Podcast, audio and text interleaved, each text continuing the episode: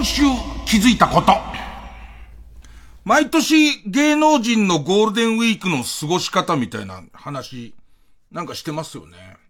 えー、っとね、今回、まあ、草野球やりましたね、草野球。草野球やって、で、今シーズンその、えー、芸人草野球、我がチーム少し調子が悪くて、やっと開幕連敗で始まったのを勝率5割に戻して、こっからなんとか乗っていこうつって、相手のチームが、えー、っと、ペコパの松陰寺くん率いるロンリネスっていうチームで、で、まあまあ、うちから言うと格下で、えっと、勝っておかなきゃなんない試合なんですけど、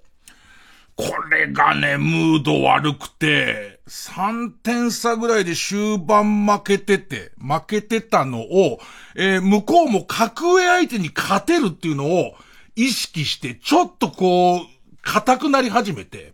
で、終盤、先発ピッチャーフォアボール多くなってきましたと。で、ストライク入んなくなってきて、急遽、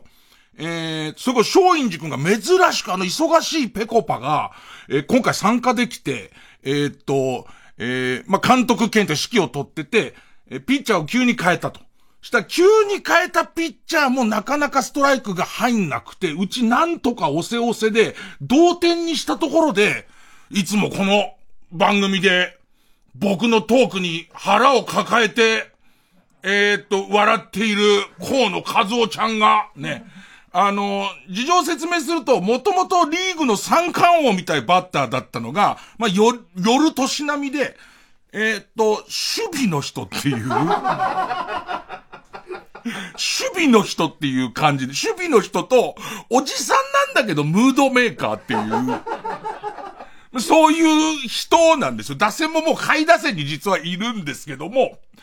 で、えっと、まあ、このおじさんに一本出れば逆転ってとこまで行って、で、ちょっと僕は偉いなと思ったのは、ペコパの松陰寺くんがこの絶対絶命のピンチに、えー、特に彼のチーム若いんですよ。で、だって松陰寺くんは一番上なぐらいだから、若いから、ガチガチだし、自分が急に登板させた子がもうストライク入んないような状態だからっつって、久々の野球なのに、じゃあ、えー、っと、勝っても負けても納得いくだろうから、俺投げるわ、つって。偉いなと思って。で、勝ちたいのはそれお互い勝ちたいんだけれども、えー、っと、そのアップアップの若手のこのせいになっちゃうのもっていうのもあるんだよね。で、登板して。で、その、このおじさんと、えー、っと、対戦になるんだけど、したらこのおじさんが、まあ昔はここでね、一発撃ってくれる人だったんですけども、え、ボテボテのショートゴロっていう。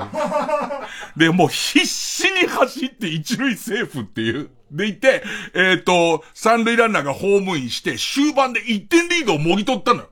で、えっ、ー、と、続け続けなんつって、もうぜいぜい言いながら河野くんも、一塁のベース上でゲロ吐きそうな顔して、なんとかした、なんとかしたってなってる時に、えっ、ー、と、審判さんが、えっと、今の彼がファールで粘ってる間に、あの、規定の時間を過ぎてたので、えー、今のやつで、えっと、さよなら勝ちだったということで終わりですって。あ、あ、か、勝ったのつって。河野くんも、河野くんも小ゲロを拭いながら、勝ったのなんつって。で、ああ、言われてみれば一応リーグの規定で、あの、次に借りてるチームとの入れ替えの時間を作るために、何分を超えたら新しいイニングに入らないっていうのが、まあ、厳格な規定であるから、審判の言ってることは間違いじゃないんだけど、河野くんが必死に粘ってるうちに、その時間を30秒超えちゃったの。あんな盛り上がらないさよなら勝ちないよね。すげえ静かな感じの。あり、今のがさよならでしたっていう後の報告ですよね。あの、白井出身の逆です。全然前に出てこない。その、えっ、と、出身が。今前出ていいと、ゲームセットっていうところ、あのーっていう。そんなのがあって。あ、あの後、あちょっと僕悩み事が、その、えー、今チームを事実上束ねている、まあ、ベテランのムードメーカーの河野和夫さん。河野和夫選手、ね。えー、僕が監督だとするとキャプテンみたいなとこですよ。えっとね。あの、今、携帯あるんですけど、LINE、LINE なんですけど、ね。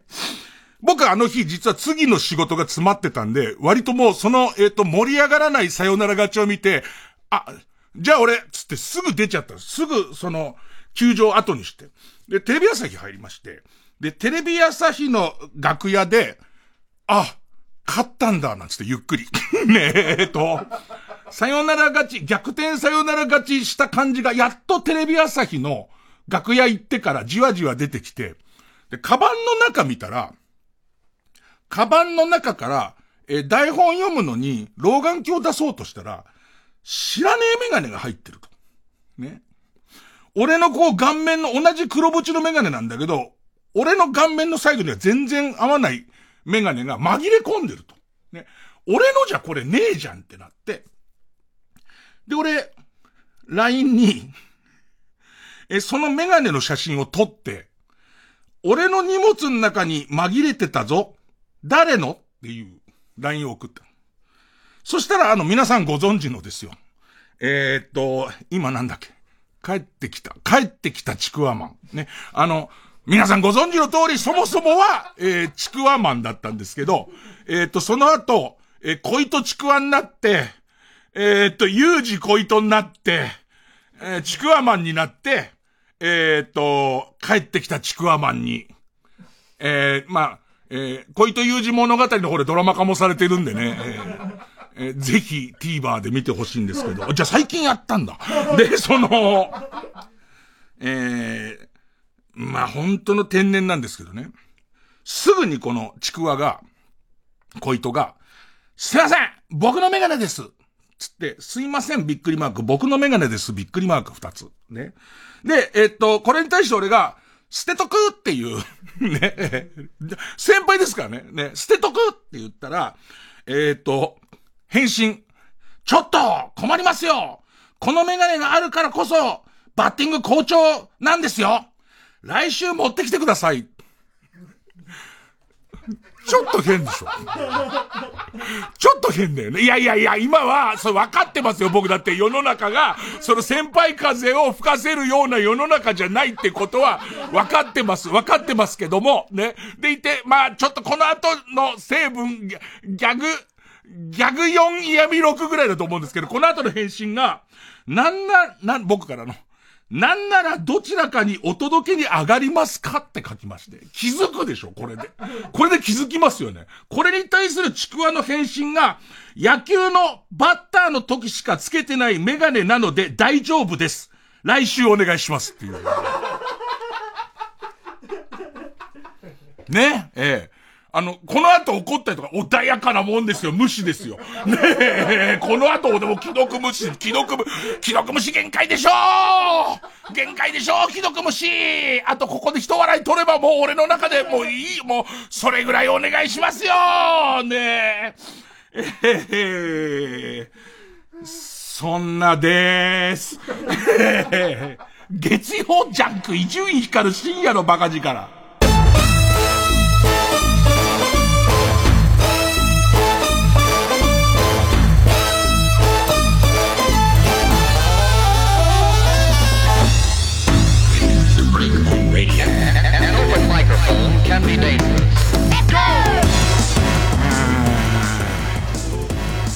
し。ねえ、接しづらい。ねえ、まあ、接しづらいですよね。あと何やってましたかね、ゴールデンウィーク。ね、いつの間にかさ、いや、俺全然意識なくてさ、なんか、こう、緊急事態宣言とかああいうのさ、全部、全部なくなった上でも、県境を越えたらいけません。県境を、まあ、その、なんつうの？え、っと、不要不急なのに越えちゃいけませんルールみたいのはなんか残ってるような気がしてたんだけど、えー、いざゴールデンウィーク始まったら、なんかニュースで何の制限もないゴールデンウィークが久々始まりましたみたいなこと言って、あれ？出てよかったの？よくなかったの？別に用はないけどみたいな。ね。で、結局やってたのは草野球やって、あと仕事結構してましたね。仕事結構やったのと、あとは、えー、っと、実際やったことは、なんか、えー、e ベースボールパワフル、パワフルプロ野球ってゲームを始めて、で、その、若手何人か集めて、普通に野球ゲームやるんじゃなくて、疑似ドラフト会議みたいのやろうっつって。えー、っと、本来3球団のチームを、6人で分けて、あんまこう、こう、その、何パーフェクトじゃないチームを作って、それをこう、オートで戦わせてどのチームが一番強いかっていう、ドラフト、ドラフト大会みたいのを、や、やってみたんです。もうその3チーム、ヤクルトとオリックスと、あと、えっ、ー、と、選手層の厚いソフトバンクホークスの3チームを、もうその中から好きにみんなが指名して、で、重複したら、じゃんけんで、えっ、と、勝った人が取れると。で、この方式で、こう、えっ、ー、と、それぞれのチームを作って対戦するっていうのを、一応試しに YouTube で、えー、流してみようか、つって、流して、そこそこ面白かったんだけど、そこそこ俺たち6人は面白かったんだけど、えー、っと、見てる人はよくわかんない。やっぱよくわかんないっていう、うーん、ことで、次やるときには、これをよくわかるようにしようってなったんで、えー、っと、パワプロの画面のメンバー一覧を、えー、まずは、えー、っと、静止画で撮って、それを拡大して、えー、っと、カラーコピーして、で、えっと、切り抜いて、裏にマグネットを貼って、えっと、ホワイトボードに、要するにすべての選手を、えっと、ちっちゃい、こう、2.5センチ ×10 センチの、えっと、マグネットのついた札にして、でいて、それをこうホワイトボードにまだ取ってない選手を全部並べて、で、取った時にはどんどん減ってって、たまにそれを映すと、見てる人は、あ、まだあの選手が取られてないみたいのが分かりやすいじゃないですか。えー、できるように、その選手の札を250枚ぐらい、作っていました。えー、ずっとこれがいい出来なんです。これがとてもいい出来で、これがあれば分かりやすいっていうのと、あとは、えっ、ー、と、みんながすでに取った選手っていうのも、その時もね、YouTube でやるのに何が見やすいかを考えてたらやらないでずっと経っちゃうから、とりあえずやってバージョンアップしましょうみたいな話だったんです。で、俺ら、俺らは楽しかったけど、見てる人がわかんないなっていう課題が残ったんで、えー、っと、みんなの顔と、みんなは、それぞれ任天堂スイッチを持ちながらやって、スイッチの今現在できた画面と、今現在できたメンバーの画面と自分の顔をそれぞれ手元でスイッチングできるやつを、6系統作って、で、その6系統を、また、えっ、ー、と、自分のスイッチャーに入れて、好きなところを映せるっていうシステムを、えー、組んでいました。で、結果そのスイッチングするのに忙しいので、次のドラフト会議に僕は出ないということに。あの、いや、最近分かったことがあるんだけど、俺別に出たくはないみたい。あの、その、いろんな機材を買い集めながら、あ、これを使うとこういうことができるんだっていう、うわ、この機材3万5千円もするけども、ここにこういろんなテロップを入れておく、こういうテロップを入れておくことで、ワンタッチで、今現在、誰の指名を待ってるとか、ここに入れることができるんだとか、あと、河野くんと今度パワープロ対決をするのを煽るポスターとかを、あのー、作、作ってたら、まあ、楽しい。ね、まあ、楽しいですよ。あの、ゴールデンウィーク終わりました。ただなんかこう、それをやりながら自分が出て自分が本気でチームを組む方法が、なだって脳みそが2つも3つもいっぺんに動くじゃないですか。で、どれ捨てるかって言ったら出役はいいっすもん。出役はそんなに。で、その、えっ、ー、と、配信するところも別に、あの、河野和夫チャンネルでいいです、別に。やりたいことは、あいつの組んだシステムの凄さと、えっ、ー、と、そのスイッチングのうまさみたいなことを今やりたい。どっちかっていうと、このスタジオの中では岡部さんよりの、だろ、えっと、ミキサーの岡部さんに聞きたいこととかすごいいっぱいありますよ。でも本当に YouTube で配信すると、ミキサーってどんな大変なんだっていうことが分かったり、あとまあそのテレビでも、えっと、結局、カメラさんと、カメラさんもそうだし、ライティング、その、ライティングで全然こう、絵の、こう、しょぼさみたいの決まんな、みたいなのも分かって、今その一つ一つがとても楽しいですね。まあ、あの、近日またその、河野和夫ちゃんとパワープロで対決をしたりとか、その、第2回の、俺がその、え、ホワイトボードとかまで用意してる、えー、っと、で、なんだかんだで会議室を借りないと無理だなってことになってきて、今その会議室のあたりもつけてる、会議室のロケハンみたいなの言ってますから、あ、これぐらいの値段でここ借りられるんだみたいな。でいて、これぐらいの速さで、えー、っと、LAN に接続できるんだ、みたいな、ね、えー、っと、感じで。そしたら、ホリプロにいい会議室があったんだけど、サマーズが稽古に使ってるってコントの。ね。さすがにそれはどかせないっつって。邪魔したら一生後悔するって、こっちが見たいんだから。ねそれは絶対ダメだな、みたいな。そんなゴールデンウィークですよ、と。曲。西名でフライデーキッズチャイナタウン。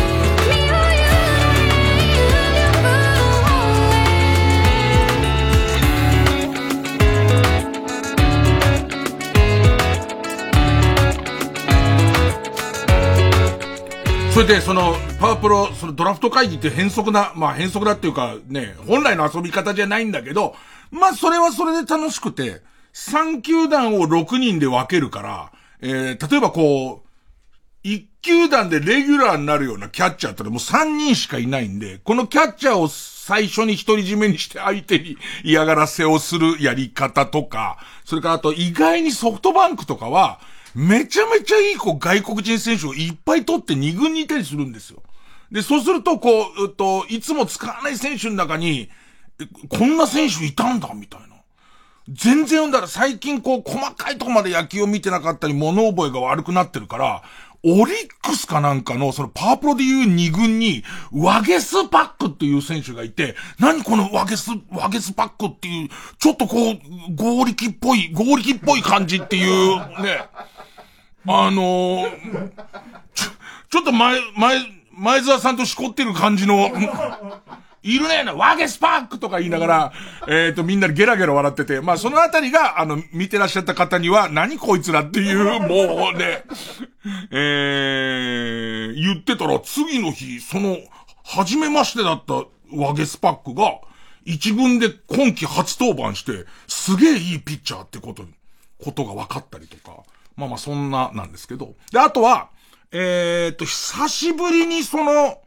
パワープロのサクセスっていう選手を自分で育てるっていう、自分で、えっ、と、いろんな選択肢を選んだりとか、えっ、と、試合でいっぱいヒット打ったりとかして、えっ、と、選手を作るっていう、まあ、モードを、割と一生懸命やって、で、お互い一チームの選手を全部その自分の作った選手で埋めてから、河野和夫対伊集院っていう対決をしようっていうんで、やるって決めたら負けたくないんで、めちゃめちゃその今、えー、このゴールデンウィーク中、えー、選手作ると。で、またこれも難しいのがさ、先週ちょっと言ったっけ？まあ、コナミが結構その健全な会社ですから、名前を作るときに、こう、な、不健全なワードが入ると、すぐにこう、あの、その言葉は使えませんみたいなやつがすごい出ちゃうんですよ。ね。だから えー、まず、コナミのコードに入ってる名前で、あの、オッケーな名前で、さらには、万が一の時に YouTube にも怒られる可能性あるじゃん。バンされるの嫌じゃんか。だから、それもダメだから、みたいなことで、一応変な名前っていうんだけ決めて、やってんですけど、変な名前っていう縛りだと、もう、なんだかわかん、名前なのかどうかわかんないもんね。俺もうとうとう、えっ、ー、と、えー、ポシュレダクワバ太郎って名前のやつとかいるけど、一応最後のとこ太郎とかだったら名前かとか言うんで、ポシュレダクワバ太郎が相当今いい選手でいるかな。でも何の、さ、なんかさ、いつもカルタのコーナーとか、カルタのコーナーから、えっ、ー、と、普通のコーナーになりますって時に、あんなにこう、本当に皆さんご迷惑かけますっていう、あいうえお縛りみたいなものでも、ない、なんでもいいよって言われると、意外に今度書くよすがが、えー、っと、なくなってくるね。あ、こんな文字数いけるんだっつって、そいつもトップバッターだけど、えー、っと、パルプフィクション大好きって名前のやついるんだけど、もうだから、もう何でもないじゃん。名前でも何でもないんだけど、最、だもうほんとすごいね、君たち。ネタ書いてくれる人たちは。なんかさ、突然とんでもないことってなかなか、えー、っと、できないよね。えー、あと何言ったかな。携帯解約手続き、名字。名字が携帯解約手続き。で、名前が面倒さっていう、えー、っと、やつとかいますけどね。えー、そんな、そんな選手をずっと作って、そんなさなかに大変なことが起こったんですよ。テレビぶっ壊れて。うちのテレビ、その、えー、もう何年、8年、9年目ぐらいにして、ぶっ壊れて、で、完全にぶっ壊れて、で、まあまあタイミングだし買い替えようかなと思ったんだけど、ここで、なんだろうね、合議になってんのかね、ちょっと大シップ。最近ちょっと、その配信機材とかを買うので、ちょっとこう、えー、無駄遣い癖、なんかね、ちょっと、なん、自分はね、物欲がなくなってくるっていうことが、意外に自分の中で、えっ、ー、と、鬱に入っていくっていう、えー、センサーだったりするから、えっ、ー、と、お金遣いがいいっていう、お金遣いが荒いことを割と、いいことと捉えている、うん、向きがあるんだけれども、ちょっとそれに拍車がかかってるせいか、いや、テレビ買い替えよう。自分の部屋のテレビ買い替えようってことになって、で、ちょっと勘違いしたのが、テレビってでかいテレビを買うと、なんかわかんなくなってくるんどんどん麻痺していくわけ。で、俺は今まで、えっ、ー、と、リビングにあるメインのテレビが、うちの、もうメインのテレビは65型だと思い込んでて。でいて、自分の部屋にある、その自分で使ってるテレビは50型だと思い込んでて。そっか、この50型の、いや、55型だと思い込んでて、この55型が、リビングにある65型で、しかもその、えー、っと、自分が買ってる好きな機能のついてるテレビが、えー、この10年近い間に、大型化してて。で、あと、テレビが、これはね、多分、老害産効果でもあるんだけど、自分が一番そういうものが欲しかった時代の物価が基準になっちゃうんだ。パソコンとかが、えー、っと、ハードディスクの値段が、えー、500ギガで15万ぐらいだった時代があるの。で、その時代を基準に、どのハードディスク見ても、安っってなっちゃうの。で、その薄いテレビが出た時に、いずれは1インチ1万円になる日が来るだろうねって言われてたの。俺一番最初に買った13型だよ。13型の液晶テレビって20万ぐらいしたんだよね。でも、いずれ13型で13万っていう時代が来るだろうね。40型で40万っていう時代も、いつかは来るんじゃないの？って言ってた時代が、俺が一番でかいテレビが欲しくしょうがなかった頃なわけ。ほいで、いろいろ見てたら、結構高機能で、65インチのテレビが20万切ってるっていうのが、俺ん中じゃ、ん、どうしたっていう、ああ、盗品か盗品かっていう、衝撃的なやつ、もっと言うと、中国製のやつとかで良ければ、75型で10万ちょいちょいみたいなのあるでしょ。な、なんなのこれっていう。ね。まあそういう状況の中で、じゃあそのリビングにあるやつと同じやつ、この部屋ちょっとデカめだけど行っちゃおうかなっつって、その65型で18万ぐらいのテレビを買ったの。で、テレビ来た、来たのを見て、箱でけえなと思ったんだけど、俺そもそもの自分のテレビの大きさを勘違いしたみたいで、えっ、ー、と、リビングにあった65だと思ってたやつは55なの。で、俺の部屋にあるえー、っと、55だと思ってたやつ47なんだよね。で、47から65ってね、驚異的なデカさなの。なんつ、で、しかもさ、長方形の部屋の、えー、っと、その短い方の端に僕は座ってて、短い方の端にテレビが置いてあるみたいなセッティングな。ね。で、近い あの、その、65の距離なんか全然ない、ないの、なくて、だって、なんつったらか、その、その距離で、例えば今やってる、えー、っと、トライアングルストラテジーっていう、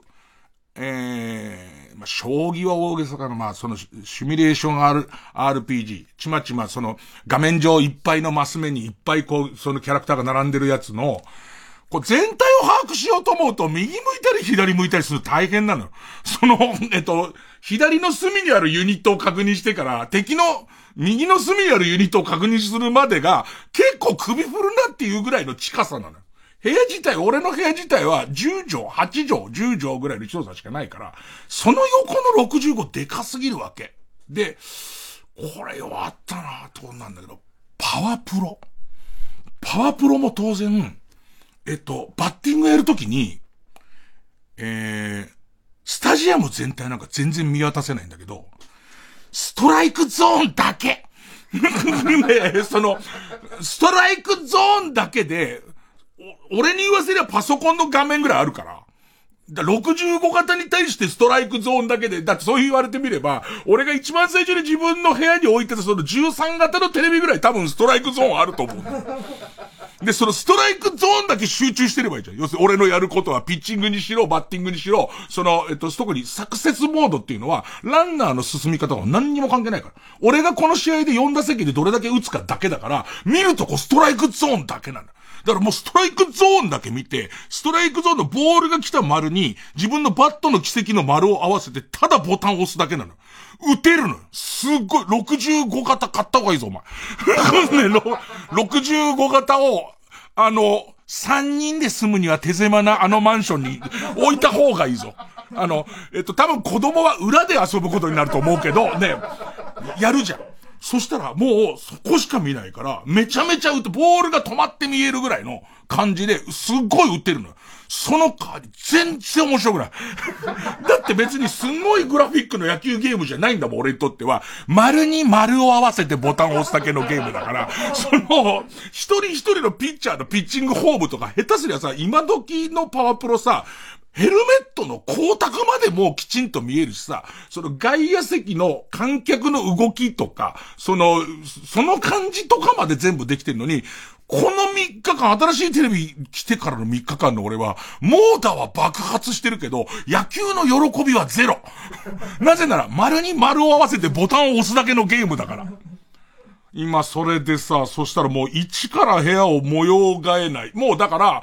あそこは俺の部屋じゃない、テレビの部屋だね。テレビを基準に、自分が座りにくい位置に机を置くみたいな状態になってて、ただゾッとするのは、75買ってたら俺どうなってたんだろうと思って。75思いとどまってよかったな、みたいな。ただ恐ろしいことに、おそらく、でけえなって思ってんのは、半月だろうね。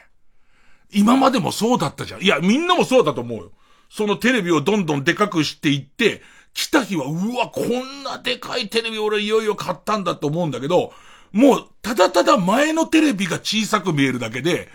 これが普通になってくじゃん。なんか、人間って嫌だな。人間って嫌だ。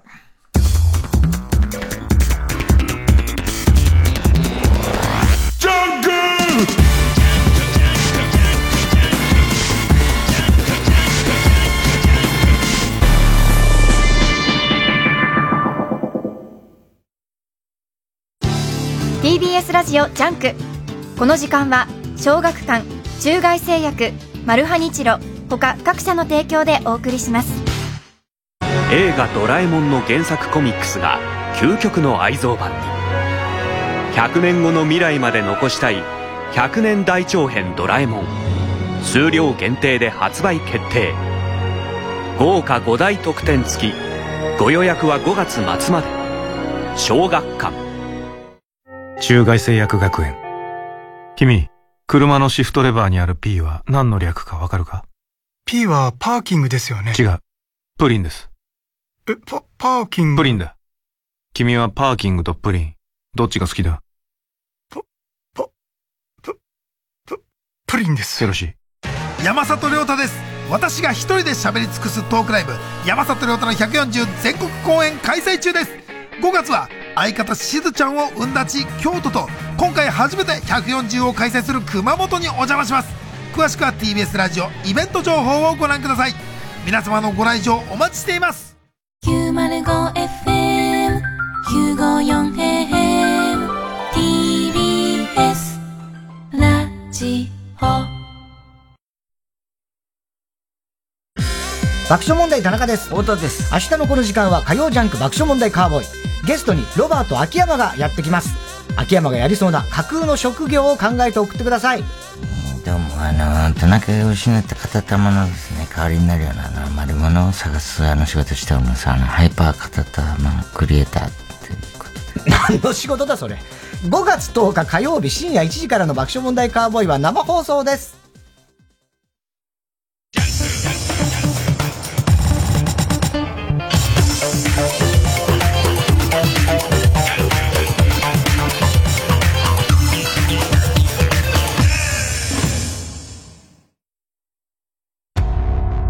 体絶命のマルハニチーロを救ったのは砲弾を打ち返す剛腕の男たちだった。降臨最強の遺伝子軍団。次回パイレーツマルハニチーロ。進め横浜 d n a ベイスターズ。サインくれマルハニチロ。TBS ラジオ公演コンサートイマジンが送る恒例のイマジン七夕コンサート7月7日木曜日東京赤坂サントリーホールで開催。コウモリ序曲グラナダジェルソミーナ夜空のトランペットほか人気曲が盛りだくさん。オーケストラと実力派ソリストたちの熱演にご期待ください。チケットは各プレイガイドで販売中。詳しくはイマジンチケットセンター03-3235-3777 03-3235-3777または TBS ラジオのホームページイベント情報まで。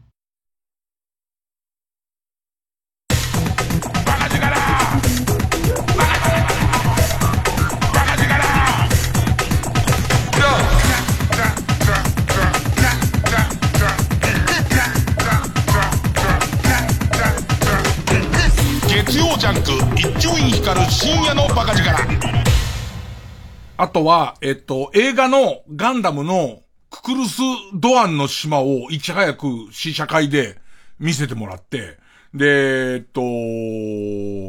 すごい思ったのが、ククルスドアンの島。まあ、ガンダムわかんない人には何のこっちゃの話になりますけども、えー、自分はね、もうファーストガンダムしか見てないおじさんなんですよ。えっ、ー、と、その、そっから先ほとんどわからないおじさんなわけ。でいて、えっ、ー、と、自分が小学校5、6年の時にファーストガンダムの本放送があって、で、本放送は、自分の記憶では割と人気がなかったんだけども、クロスの、クラスの遠藤くんっていう友達がすげえ好きだったから、あのー、その遠藤くんに付き合って見てる感じ。で、遠藤くんと僕以外、小学校その5、6年の時の本放送の時のガンダムをみんな見てない、ほぼほぼ見てなかった記憶があるのね。で、言ってね、うん。まあ、とりわけアニメが好きな子とかは別だったと思うんだけど、なんかその、よく言うさ、ガンダム出てくるのモビルスーツで、えー、っと、ロボットだろって言うと、ロボットじゃないよ、モビルスーツだよ、みたいな。えー、そういう時代で、その前に、すげえちびっこの時にマジンガー Z とか見てるのがそのロボットアニメの流れなわけ。で、マジンガー Z はなんか敵のすごい悪い、その、やつの親玉が送り出してくる敵のロボットが一話一話新しいやつが出て、で、その新しいやつが新しいやつなりのなんかその必殺技を繰り出してきて、で、それにそのマジンガー Z が打ち勝ってくみたいな話ですよ。で、正義と悪の話ですけど、ガンダムはちょっと複雑で、その、毎回ザクが出てくるのが、当時小学校5年の俺にとって、なんか変な感じだったんだよね。あの、毎回毎回新しいやつ出てこねえんだみたいな。量産型ザクってのが出てきて、でいてそのガンダムが出てきて、ガンダムがザク倒したら次はベメが出て、で、その次の回はノフェが出る。でいて、モフが出たりとかしてくっていうのが、したらもう待てと暮らせとモップが全然出てこねえんだよ。もうその、あの、要するにずっと同じのが出てくる感じっていうのが、新しいって感じたかと変わってんなって思った気がするんだよね。でいてその、いいもん悪もんみたいな分け方でも、こう、なんかない、ない、後からもう理解した今からすると、えっ、ー、と、普通はアムロがいいもんのすごいこうヒーローで、シャアがすげえ悪いやつみたいな感じじゃないですか。っていうのともちょっと違うっていうのが、よくできてるなって称号が、スポーツ狩りだし、スポーツ狩りだって関係ねえけど、その、スポーツ狩りだったし、で、遠藤くんは遠藤くんで、えっ、ー、と、クラスのみんなから人気を得るために、みんなの前でシャープペンシルの芯を食ってより惹かれるみたいなタイプの子だったから、なんかそので、その遠藤くんが、ほぼ唯一の友達みたいな俺だから、なんかその悶々としながら、つまんなかったわけじゃないんだ、毎週見てたから。だけど、何か物足りなさみたいのを感じたりとか、変だなっていう引っかかり方をしてたのが、正直な俺のガンダム最初に見た時の気持ちなわけ。で、中でもそのククルス・ドアンの島っていう回は、多分、十何話、ごめん、詳しい人がいると怒られるジャンルだから、えっと、十五話ぐらいのところでククルス・ドアンの島っていう話なんだけど、これはそのガンダムのストーリーの中でも、外伝みたいな感じで、その、ジオン軍の中から、えー、っと、なんかその島で、その島で、え、ジオン軍を脱走して、ザクで脱走して、ザク持って、なんかその、えー、島にいて、で、その島で、子供たち、大勢の子供たちと暮らしてる脱走兵。そのククルス・ドアンっていうやつがいて、なんかこう、に、俺からしてみると、ただでさえよくわかんない中に外伝が入っちゃってるから、全体の話もあんま進まない中で、しかもね、ガンダムとの戦闘シーンみたいのもあんまなくて、で、えっと、あと、これはそのアニメ好きな人がどう評価してるのかはわからないんだけれども、なんか今で言う作画崩壊とまでは言、言、言わないけど、ちょっとザク変じゃねみたいな。ザクの形が、ちょっとこうバランス取れてねえな、みたいな回で、違和感しかない回だったの。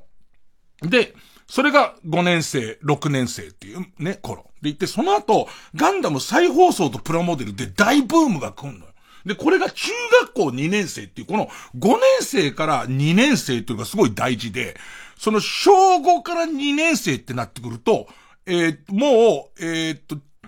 それこそ、一番こう考え方とか変わるし、ガンダムに関しても大人がいろんなことを、大人、大人なのかどうかよくわかんないな。今からすると、えっ、と、自分の、その、俺が中2の時に、えっ、と、大学行ってるような、うちの兄貴とかがガンダムの考察とか教えてくれるような感じになってきて、あとも中2だから、ちょっと分かってくるわけ。なんかちょっとその、えっ、と、ガンダムっていう話の面白さと、ククルス・ドアンの島っていう、あの話の大事さっていう。ククルス・ドアンは、その、えっと、ザクで戦闘している間に、その島で一緒に面倒を見てる子供たちの親を戦争に巻き込んで殺してしまった。大勢の人を殺してしまったっていう罪の意識から、戦争が嫌になってあの島にいるらしいみたいな。その話の大事さみたいな。えっ、ー、と、モビルスーツ同士のバトルみたいなやつとはまたちょっと違う。あれがあるからこそ意味があるんじゃねえかみたいなことを、中になりにね、その、僕はチンゲの生えが遅かったことに悩みながらそのことにも悩んでる。中に、僕の思う中にっていうのは、えっ、と、どうしてチンゲが生えないんだろうっていうことと人間は醜いっていうこの、ねえ。僕だけ一生チンゲが生えないのかなとか、ね。友達、小学校6年生の時に岩田くんがいち早くおちんちんが向けたことをみんなで馬鹿にしたのに、みんなが向けたっていう。俺、俺だけ一生向けないのかな？ちゃんとズル向けにはならないのかな？ならないんだよね。で、その、ほっとけばか野郎、この野郎火星方形だから、いざという時にはちゃんと向ける。中二の俺に言っとく。火星方形だけども、不便はないね、で、えっと、あの、そんな時期、そんな時期に、なんかこう、そのククルスドアンの島っていうのは、どうも、えっ、と、大切なものらしいとか、大切なものだと理解してる方が、かっこいいとか、まあ、そんなことを思い始めるわけ。で、当時、まあ、ガンダムがめちゃめちゃ、その、大ブームになったから、ガンダムが映画になるわけだ。三部作っつって。なんかそのガンダム、最初のガンダムの、そのガン、40何話ぐらいあるのかなあれ。あれのうちの、を3つに分けて、で、えっと、1本ずつ映画公開していくんだけど、えっと、最初のガンダムなんて名前だったっけな？最初のガンダムあって、その次が、えっと、愛戦士編、ガンダム2愛戦士編、で、ガンダム3の巡り合い空編、で、えっと、えー、花と嵐とガンダム。ね、柴又旅情ってこれどんどん続いていくんですけども、そのガンダムシリーズ続いていくんですけど、それになった時に、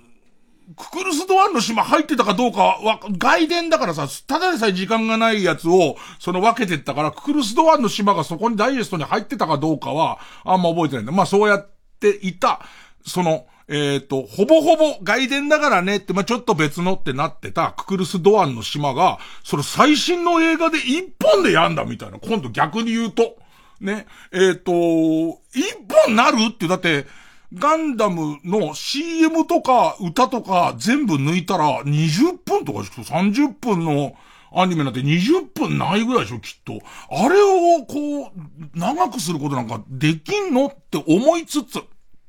でもやっぱちょっとその、ガンダム G オリジンを見たときに、ファーストしか知らないおじさんはもうすごい嬉しかったわけなんか。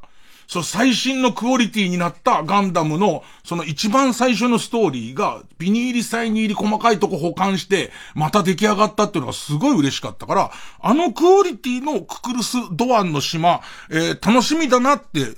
楽しみなのと、どう伸ばしていくんだろう、みたいなことを、まあまあ、思いつつ、見に行って、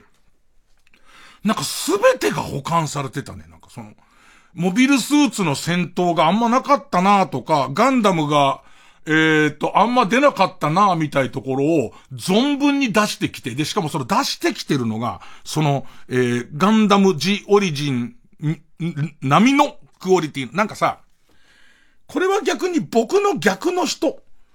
ファーストガンダムおじさん、ファーストガンダムおじさんの逆で、途中からガンダム好きになって、でもやっぱりファーストから見なきゃ、ちゃんとファースト見ないとって思ってる人って、あの古い絵我慢できるの あの、今あんだけ目が超えちゃってる、えー、今アニメってどんどんその水準が上がってるじゃないですか。その人たちが最初のガンダムって、あの、少なくともストーリーは素晴らしいものがあるとは思うけど、あの絵はどうなんだろうみたいの考えると、ちょっと俺はよ、よくわかんないんだけど、まあまあその、ククルス・ドアンの島見たら、まあ、ありとあらゆる、えっ、ー、と、なぜこういうことになってるのかっていうこととか、あとそのククルス・ドアン自体が、すごい名うてのパイロットだったんですよ、みたいな、その、えっ、ー、と、シャーかククルス・ドアンかって言われるぐらいのやつが、その、脱走してそこに行っちゃってるみたいな、なんか、要するに、みんなが頑張って保管してたことの、えっ、ー、と、解釈みたいなやつを本家が細かいところまで入れてくれるし、おそらくみんなが物足りないと思ってたところの戦闘シーンとかをめちゃくちゃ入れてくれるから、なんかすげえ、こう、楽しくて。ただ一つだけ思ったことがあるんだけど、あれ、初めてがこれ、あの、ククルスドアンの島って可能なのっていう。なんかその自分は答え合わせとは言わないけど、どれが正しい答えかわかんないけど、やっぱり一生懸命自分の中で保管してよくわかんねえけどこんなことなんじゃねえかってやってきた。しかもその、いい感じの、その、小学校5年から中2みたいな間でやってきたことの、えっ、ー、と、まあ、安彦義和さんっていうその、えっ、ー、と、監督の解釈版だから、あ、俺が思ってたのと結構心地がはあるのね。あ、俺が思ってた解釈はこうだったけど、こんな感じなんだ、みたいなこともあるんだけど、なんかすごく納得して見れるし、そもそもクルスドアンの島の立ち位置この辺みたいのが、えっ、ー、と、自分の中にあるから、見れんだけど、いきなりククルスドアンの島って、いけんのかどうかも、最近の、映画とかエンターテイメントすべてついてくるよね。この、この間の、スパイダーマンって一番新しいの急に見れんのか問題とか。で、これと、また、同じことで、同じこと。えっ、ー、と、劇団四季の化け物の子を見に行った。えっ、ー、と、もう、えー、まあ俺自体は劇団四季がすごい好きになったし、ここ何年か大好きになってて、神さんは化け物の子の映画がすごい好きで、で、しかも、えー、劇団式がすごい好きで、最近少し機嫌が悪いから、もう、もう渡りに船なわけ。でいて、その劇団式の化け物の子を見に行って、俺からしてみると、ちょっと不安なんだよね、その、え、見てないから。アニメ映画の化け物の子を見てないから、あの、理解できんのかどうか、みたいことが。ただ、一個だけ希望の、こう、希望、自分に希望があるのは、アナと雪の女王の、えっ、ー、と、本家のアニメ映画、ディズニー映画のやつ、俺あんま好きじゃないの。あんまり好きじゃないの。だけど、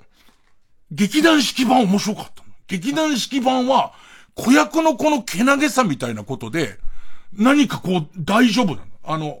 子供がああいう感じのことを言ってもわがままだとは思わないし、なんかこう、なるほど、なるほど、そういう気にもなるよねって嫉妬しちゃったりとか、えっ、ー、と、一人で悩んじゃったりとかするよね、みたいなで頑張れたから、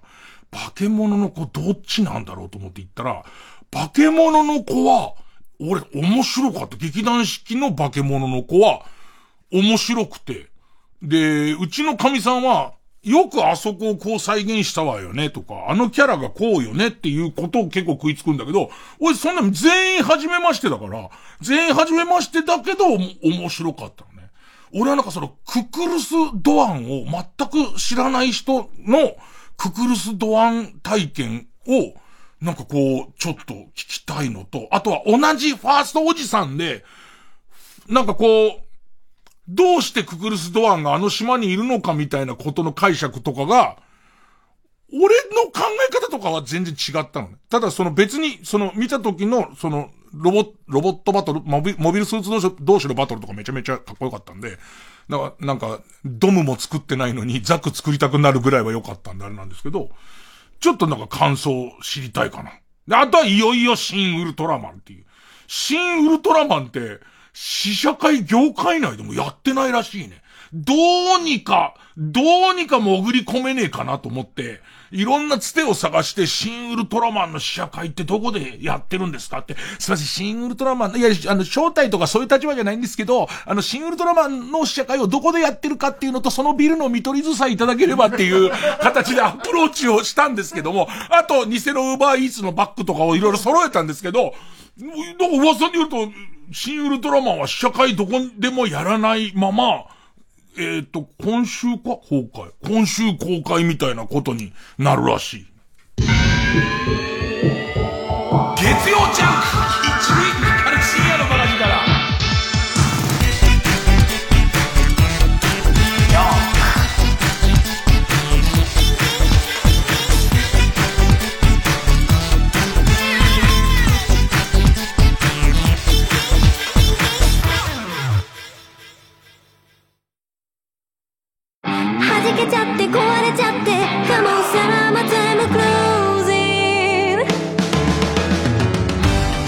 ここでザ・ビスキャッツの「はじけちゃってサマータイム」をお聴きください。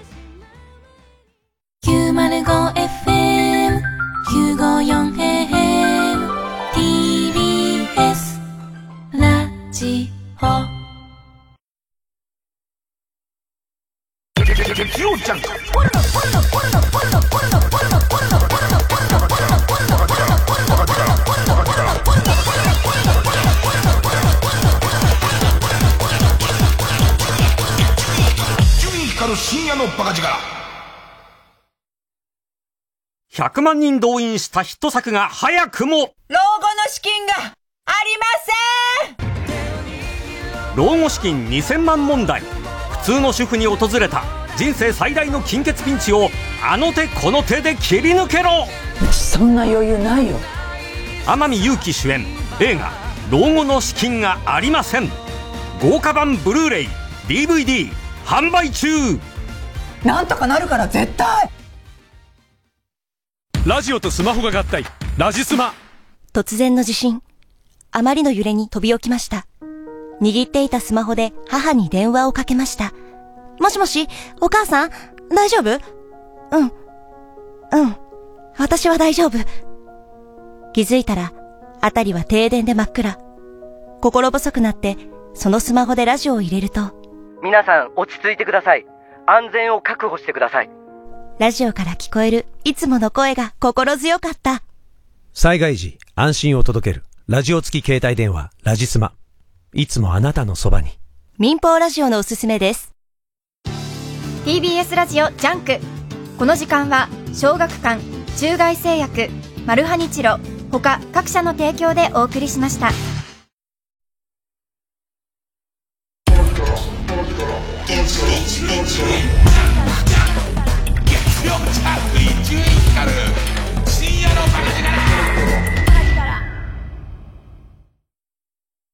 18年続いた弥生交響楽団を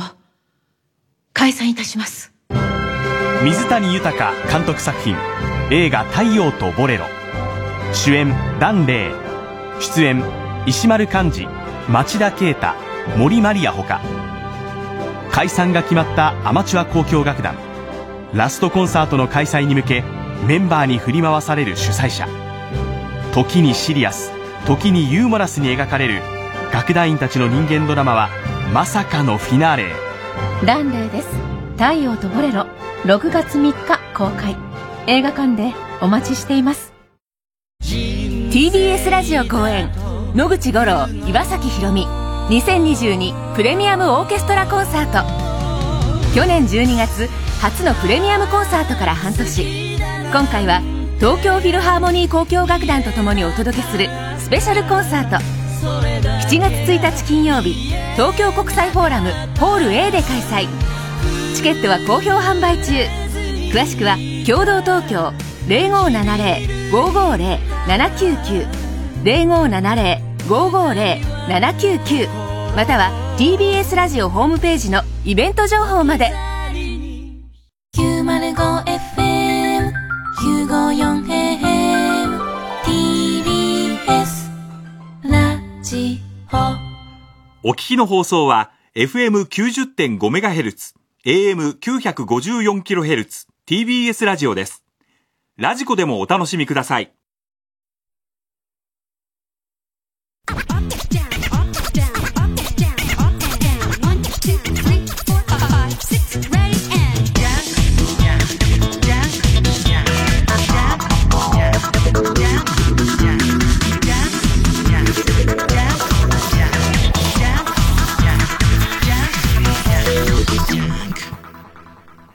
だから、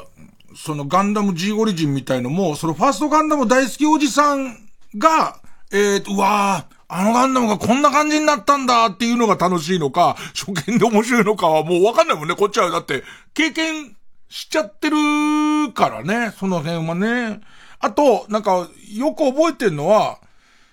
5年生の時の、5年生の時にガンダム見た時に、まあ、違和感みたいな、なんかそれが、必ずしもつまんないと思ったんじゃなくて、あ、なんなんか変わったもんが始まったな、みたいな違和感を覚えてて。で、おそらく、その時は、いろいろ戦ったと思うんだよね。その、おもちゃ会社のスポンサーとかとも戦うじゃん。あの、えっと、従来のロボットアニメからあんまり離れても、ちょっとこうテレビ局とかちょっとこれわかんなすぎんじゃないのって言われるのとかの間で、いろいろこう、試してたこととか、仕方なく妥協したこととかが、多分その中2の時のガンダムブームの時には、多分わかりやすいんで言うと、ガンタンクっていなかったことになったよね。多分、ガンタンクっていう、まあ、そのガンタンク、ガンキャノン、ガンダムって、多分、おもちゃのバリエーションとして必要だと思うのよ。その、おもちゃ会社からしてみたら。だけど、どういう理由かわかんないけど、多分映画になった時には、ガンキャノンが2台いて、ガンタンクいなくなってた気がするのね。で、それと、覚えてる、ごめんね、そのガンダムすげえ詳しい人からすると俺雑かもしんない。けど、本放送のガンダムの時は、G、G アーマーとか G ファイターっていう、ガンダムと合体して、えっと、でかいタンクになったり、でかい飛行機になる、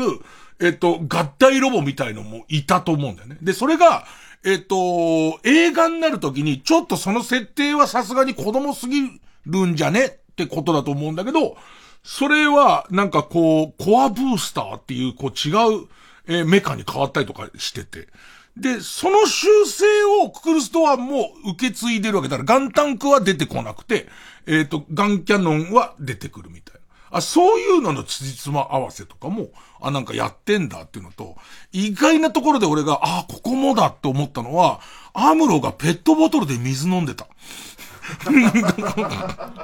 だって俺小5の時ペットボトルなんか醤油入れる瓶しかねえ あの、キッコーマンの醤油以外とサラダ油以外で、ペットボトルなんて見たことなかったから、だから、もし小5の俺があれ見てたら、え、アムロなんでサラダオイル飲んでんのっていう、ね、感じとかは、えー、ちょっと、えっ、と、その辺とかも合わせてるんだな、みたいな。ただなんかね、まあ、プロ野球の話とかガンダムの話とか嫌だなと思うのは、もうすごい怒っちゃう人いるじゃん。ね。その解釈は違ってるよねっていう、え、伊集院そこなの？みたいな。なんか、それになんかこう、申し訳ないと思っちゃうね。なんか申し訳ないよっていう雑にしか、その辺雑にしか触れてないから、わかんないんだけども、でもなんか、そんな、そんな。だから、まあまあさ、いろんなものが今、やっぱり不況なせいで、ゲームでもエンターテインメントでも、パート2とかパート3とかシリーズものがやっぱ保険かかるから良くなるじゃん。そうするとやっぱり俺の中では、これ俺本当に分かってんのかどうかっていうかん、そんなの忘れて楽しめばいいじゃんっていうのは分かるのね。いや、だってそれできる人はそうすりゃいいよ。だけど俺はなんか、あ、だったら違うのって、やっぱな、なっちゃうんだよね。で、その、逆にその初めて見た人どう思ったのかは、まあ聞きたいね。ああとあれも、あれはどうな演出が変わってるせいもあんだと思うんだけど、小5で、アムロとかって14歳とか、そんな？あの人たちの年齢、多分そう14歳とか15歳とかでしょ？小4だと大人なんだよね。だけど、あの、中2だと一緒なんだよね。54だと子供なんだよね。だから俺が見た限り今回のククルス・ドハンの島で、フラウボーってめちゃめちゃ子供なんだけど、めちゃめちゃ子供に書かれてんだけど、あれなんか大人にお姉さんな感じしてたのに、こんな子供なんだ。でも55の俺からその10代の中盤ぐらいだったら、あ、こんな子供でいいのか、みたいな。ちょっとね、そういう意味ではいろんな、いろんな発見がありましたね。えー、じゃあ、曲、曲いきまし、いきますね。えー、リリアで、じゃあね、またね。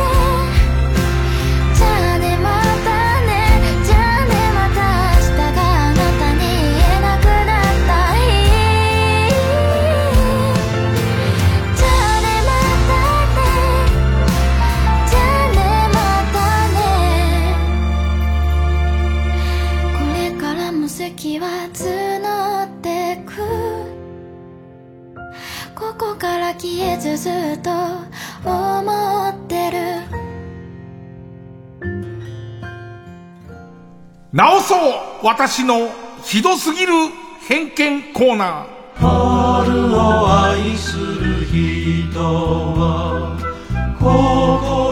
えー、人間というものは人様をとかく色眼鏡で見てしまいがちです。えー、このコーナーは皆さんが持っている偏見を告白することで反省し、世の中をより良くしていこうというコーナーです。えー、今週も次回すべき偏見がたくさん届いております。これ大事なことなんですよ。あの、偏見を、僕みたいにね、そういう歪な心で生きてきた人間は、その偏見を、なんとなくこう人の顔色を見ながら、えー、心の奥底にしまって、みんな口には出さないけど、俺と同じようなこと思ってんだろうっていうような考え方で、偏見を育ててしまうんです。だったら今日を機に、私はこんな偏見を持っていました。いますっていうことをここに送りつけて、ね。叱ってもらう方がいい。それ間違ってるんだっつって、ね。私もビシビシ言っていこうと思う。えー、ソフィーと双子の趣味。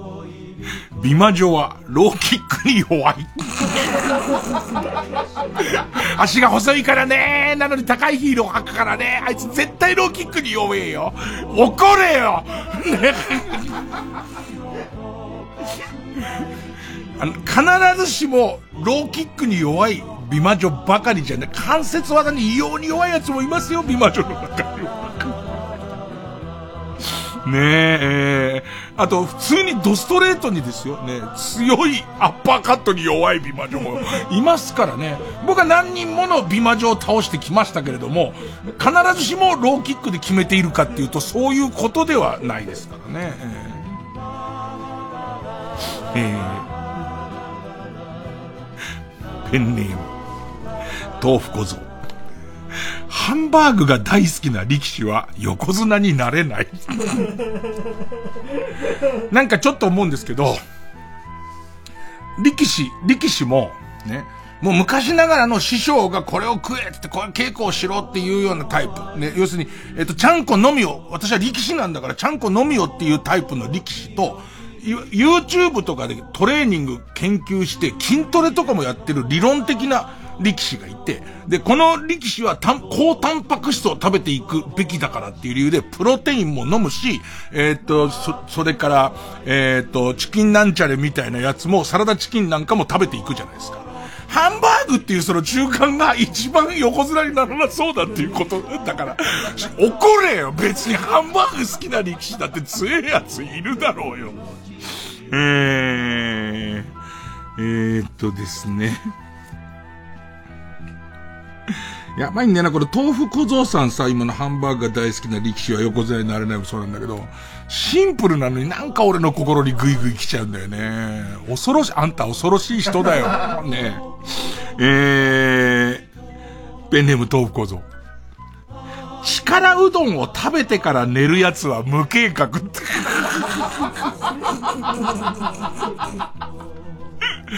恐ろしいほど説得力あるんですよね。えー力うどんですよ。うどん、うどん、小腹空いたからうどんみたいな、そういうことじゃないですからね。餅入れちゃってますからね。で、餅入れて力つけてるわけですよ。ね。何するの？って寝ちゃうやんの。え、寝てんの？と。いや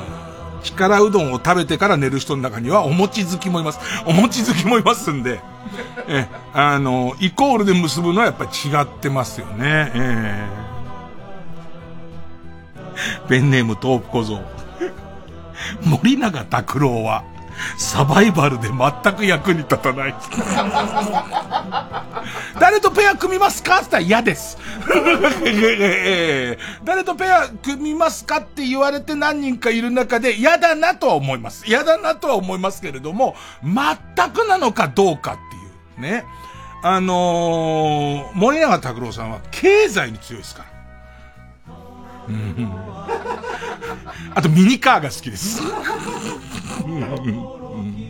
あと、鬱陶しい理屈をずっと言います。ね、ね、ペアは組みたくないです。ね、ペアは組みたくないですけど、ね。えー、ダメだ。説得力がありありすぎる。えー、そうですね。ペンネーム、その投げ方は肘を壊す。映画館で L サイズのポップコーンを頼むやつはバカ。あのさ、俺すっげえ思うんだけどさ、あの、俺映画も結局ね、俺は多分普通の人より食いしん坊なんだと思う。だから野球見るときもあんまり物を食べないし、映画館でも物を食べないんですよ。それは食べ物があると全部食べ物に行っちゃうから、ね。あのー、はって、ね、もしゃもしゃもしゃもしゃもしゃもしゃもしゃもしゃ、はどなたっていう。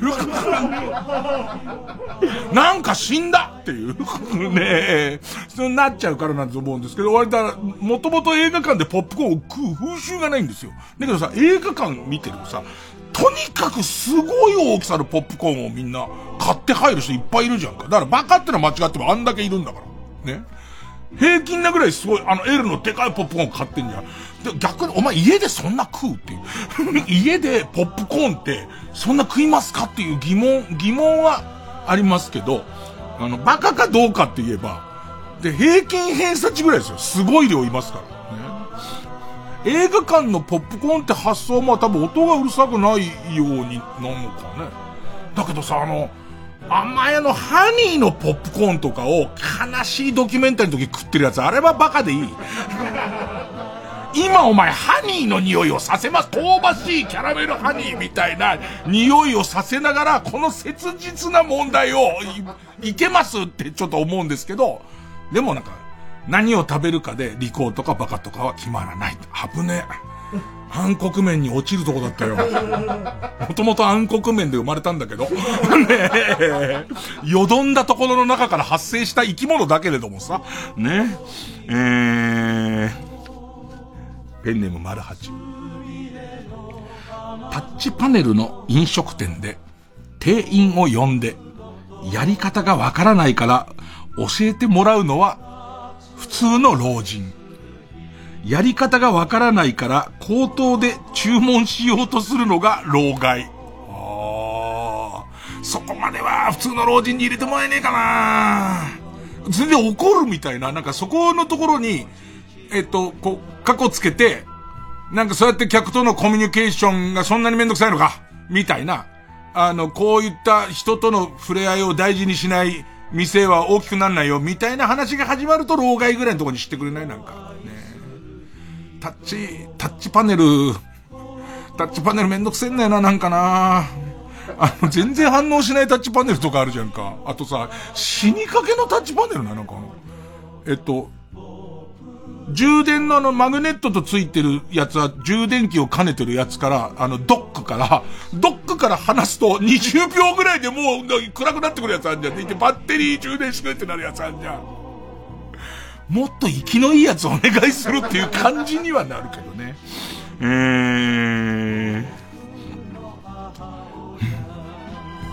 ー、ペンネーム、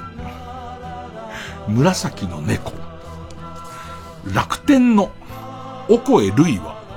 戦力外になった年の大晦日に雷神で格闘技デビューする。格闘技デビューはなんかありそうだね。なんかちょっと匂いはするよね。え、ただまあ、本人もしかしたら、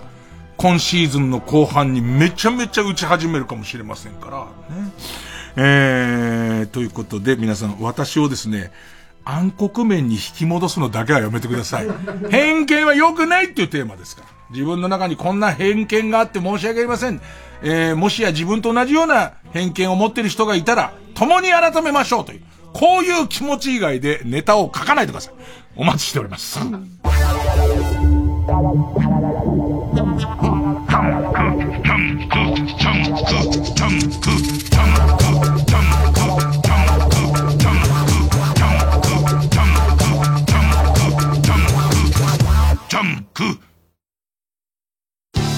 TBS ラジオジャンク。この時間は小学館中外製薬マルハニチロ他各社の提供でお送りします。真相を解き明かす快感と常識が覆る快感をあなたに。新感覚ミステリー漫画「ミステリと言う勿れ」コミックス発売中。真実は人の数だけある。小学館。総合住宅展示場 TBS ハウジングに新会場大田会場がオープン。群馬県太田市内国道122号線沿いイオンモールのすぐそばに最新のモデルハウスが揃いました。TBS ハウジング太田会場詳しくは TBS ハウジングの公式ページをご覧ください。905FM954AM TBS ラジオ。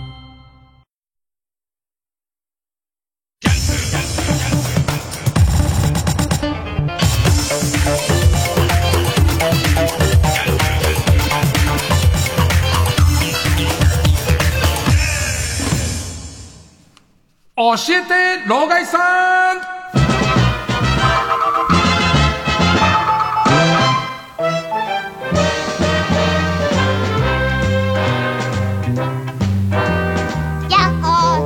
さあ、まあ、深夜放送っていうのは今をときめく、もう眩しいぐらいの Z 世代の人たちが聞いていると私は認識しております。で、まあ、私もすっかり老害世代ですけども、えー、老害世代のこのおっさんにですね、えー、おっさんの若い頃ってこうだったって聞きますけど、本当ですかという質問をしてくださいと。で、本当のことだけを答えるという、えー、そういう、まあ、僕ら時代の生き証人ですからね。えー、えー、っとですね、ペンネームマイペース。ねえ、老害。老害が若かった頃って冷えピタとかなかったんでしょ？頭を冷やしたい時はどうしてたの？冷凍イカとか乗せてたの？アイスノンって今もあんのかな？なんかあんま家で見かけなくなったけど、アイスの冷えピタができてから、あんまアイスノンが活躍しなくなったけど、冷蔵庫にもう本当にその熱の時専用の凍らせておく、なんかブニョンブニョンのやつで、こう、なんかさ、一応特徴は、アイスノンは、凍っても、だ俺らの、俺の幼稚園ぐらいの頃は、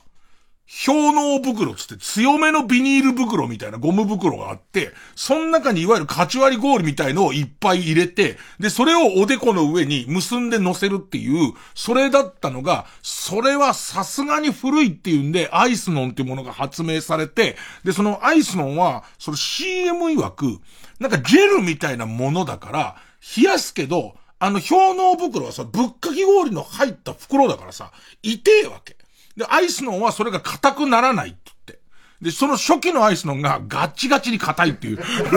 で、結局んとこ相当硬いっていうのが、多分俺らの子供の頃のイメージで、その後さ、えっ、ー、と、北海道とか出た頃にさ、なんか袋、アルミの袋をバンって叩くとさ、何かが反応してすごく冷たくなる、えっ、ー、と、そのアイスノン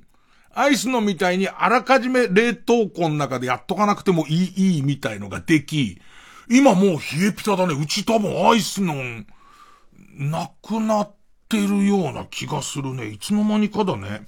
えーっと、それからですね。そうですね。ペンネーム自称仁さん。みんなねえ老害って書いてるのに、お前だけ、へい老害って書いてる。ずいぶん来やすいな、おい。あんま先輩後輩関係ないよ、なかなかね。へい老害。ねえ老害よりいいかもな。へい老害。まあ、ねえ老害が定番ですからね。えー、老害が若かった頃ってシェアサイクルなんてなかったんでしょ？ちょっと自転車乗りたい時どうしてたの？盗んでたの？って。そういうやつもいたよ、確かに。そう、なんかさ、気軽に自転車盗むやついたよね、なんかね。あの、こっちが盗まれる側だから、いいとなんか思ったことないけど、なんかこう気軽に自転車盗むやついて、あの、逆ギレされたりとかして。ちょっとだろうなんつって。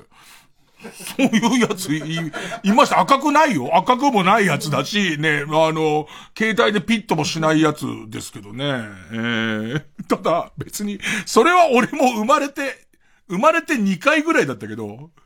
知らないおじさんに急に、おうちと後ろ乗っけてくれって言われたことあるけどね。まあまあ、あの、この間さ、えー、アドマチック天国の荒川遊園の収録やってきてさ、で、結構こう、自分、自分の喋れることも多かったし、こういろいろ、あと、えっ、ー、と、山田五郎さんがさ、荒川遊園っていう街のこう、起こりみたいなことも話してくれるんだけどさ、俺が最後の最後の方に、えっ、ー、と、多分カットされると思うけど、えっ、と、面白いとこいっぱいありますね、みたいな流れになった時に、ちょっとだけ、まあまあ、あの、僕の個人的な思い出は、アドマチック地獄の方もありますけどね、って話したら、山田五郎さんがすげえ受けて、あの、うん、地獄面もいっぱいあるよね、みたいな話始まって、安倍貞事件の話とか始まって、いやいや、あの辺なんだよ、安倍貞事件って。もうあの辺なのよ。で、ちょっと、えっ、ー、と、範囲を広げると、またその歴史的な殺人事件とかいっぱいあるわけ。だから山田五郎さんと二人でアドマチック地獄やりてえなで、そうすると、こう、アドマチック地獄関連の、あの、えっと、話とかも、いっぱい出てくる。この多分、シェアサイクルがなかった時代にどういう風になってたか、みたいな出てきますね。えー、ラスト。豆腐小僧。音楽でもいい、映画でもいい。ねえ、老害。老害が若かった頃ってゴミ袋の色が黒かったんでしょ？もう当たり前に黒かったけど、ちょっと待ってちょっと待って、いつまで？いつまで？え、ちょっと一応 Z ギリギリのスタッフ二人は自分でそれを実際に出した思い出はギリギリ、うわー、えっ、ー、と、大家くんはない。うわー、で、ビ族くんはギリギリなんとなく覚えてる。お、当たり前に黒だったね。えー、ね、老害、老害が若かった頃ってゴミ袋の色黒かったんでしょ？半透明のゴミ袋より黒いゴミ袋の方がラブドールを捨てるときに便利なのに、なんでゴミ袋を半透明にしちゃったのさっていうね。いや、ほんとさ、実際問題見られたくないものはなくはないから、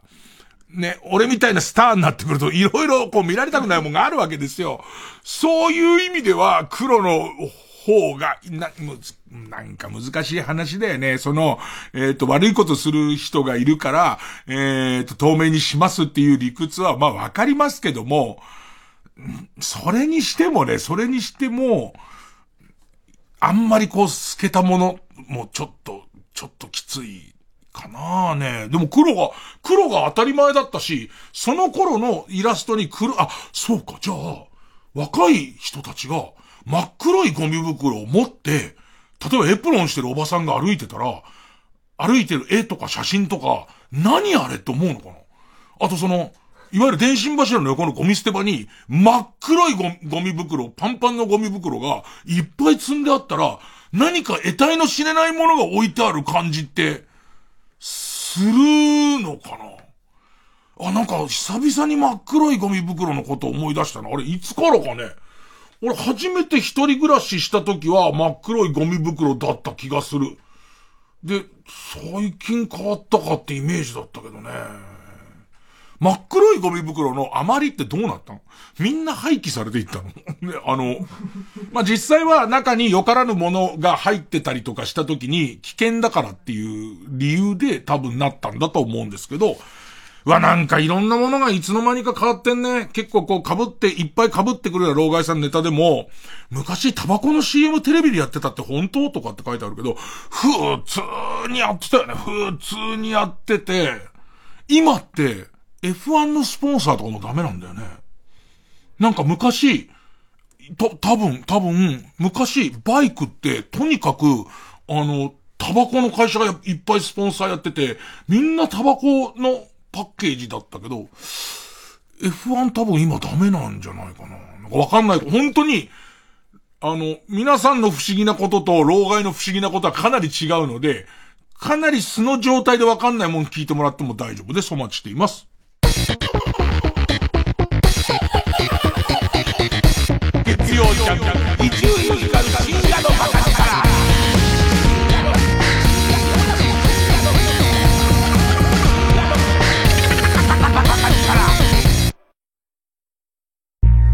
TBS ラジオが手掛ける進化系音声ドラマオーディオムービーの最新作「コールミーノット」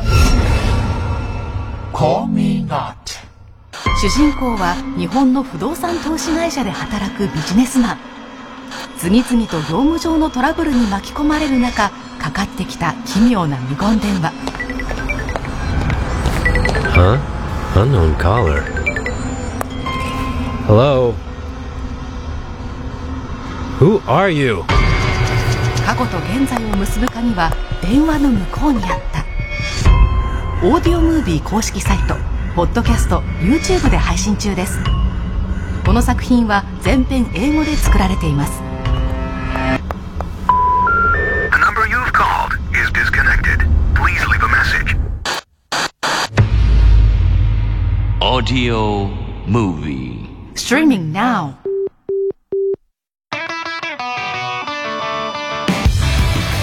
ここでロングマンのライダーをお聞きください。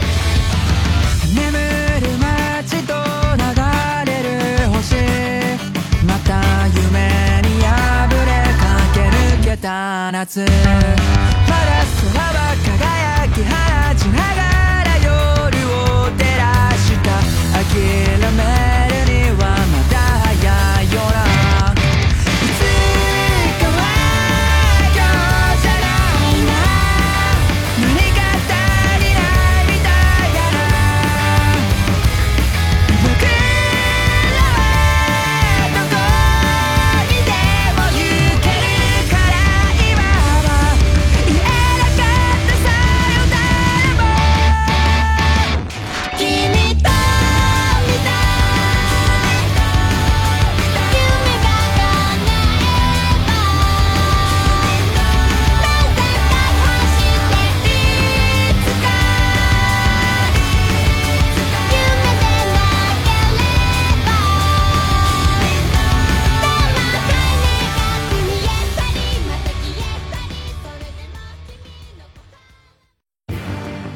ラジオ公演ミュージカル「流浪に剣心京都編」特別協賛くら寿司。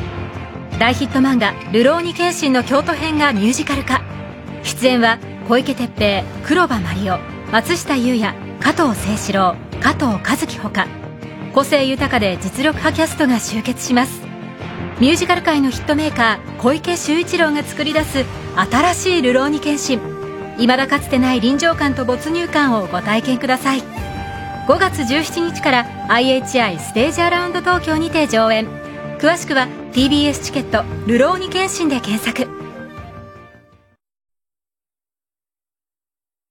月曜ジャン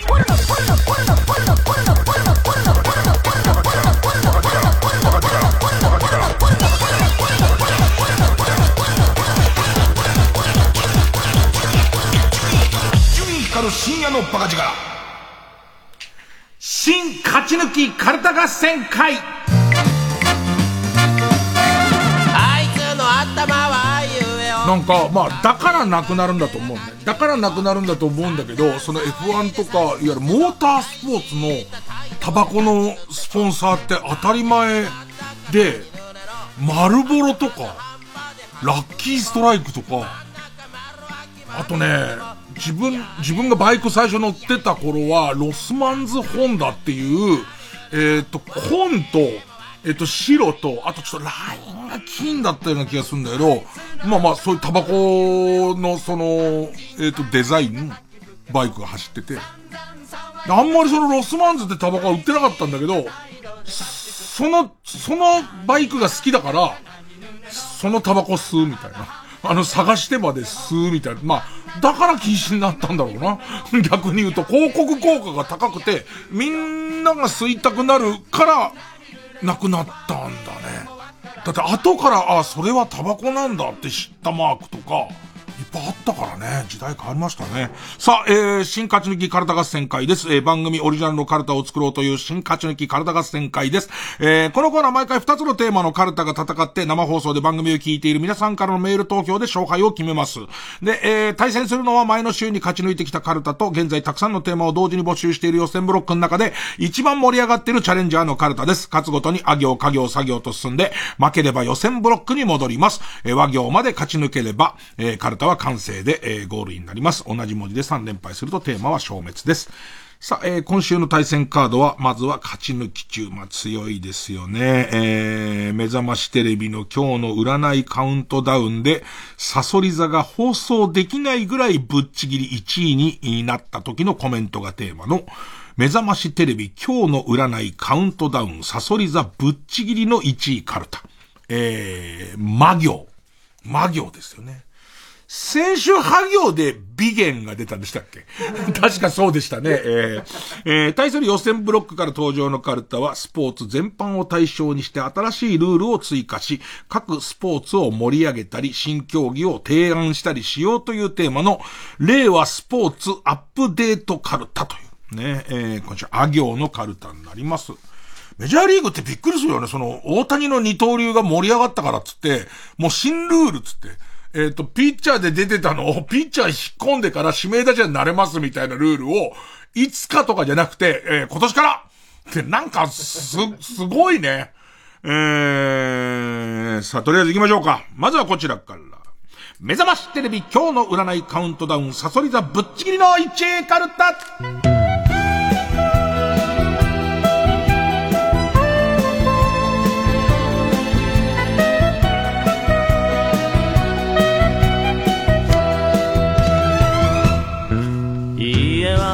えー、ま、まあですね、まあペンネーム、チンポ剥けなくていいから君に振り向いてほしい。ま、マインドフルネスは、マインドフルネスは、 GAFA でも社内研修の一環として取り入れられてるんだよ、とか言って、会社の昼休みに無理やり、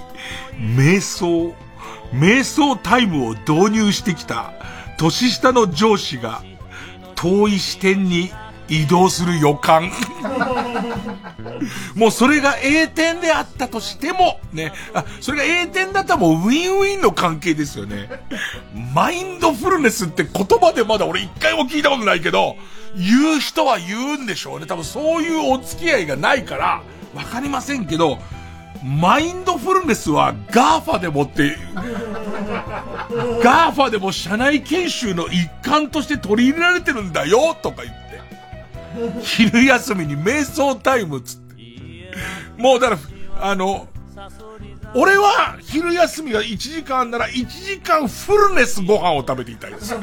ね、えー、フルネスご飯に使いたいですけども、もう20分はほら、マインドフルネスの時間、瞑想する時間だから、なんつってね。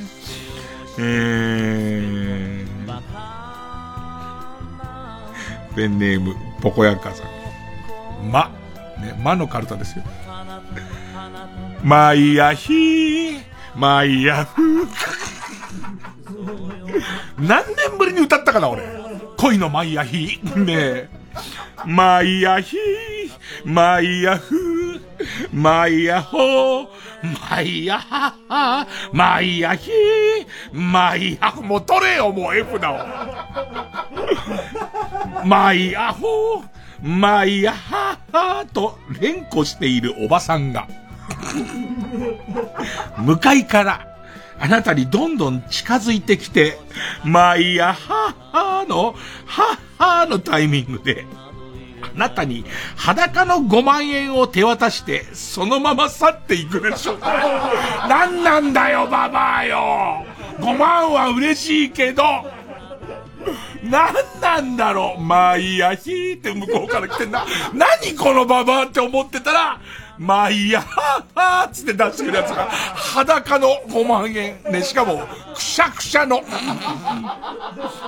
で、な、な、何つってても、もう、同じリズムのまま、まあいいや、ひーってもう向こう行っちゃうから。間のつく言葉何かねえかなで、よくまあいいや、ひーって出たな、お前。えー、ペンネームそろそろ旧姓中山。マナ娘の通う小学校の校歌を、エイトが新しく作るという話が立ち消えになるでしょう。えー、えー、っと。えー、ペンネームチクビーマン、ま、マイク・マキの息子は誰？というクイズに、マキ・クロウドと見事正解し、見事1兆円の賞金を手に入れるでしょ。いや、それは嬉しいけど、それは嬉しいんだけど、このレベルのクイズで、もう漏れなくだよね、そうなっちゃうとね。うーん。すげえなうんペンネーム。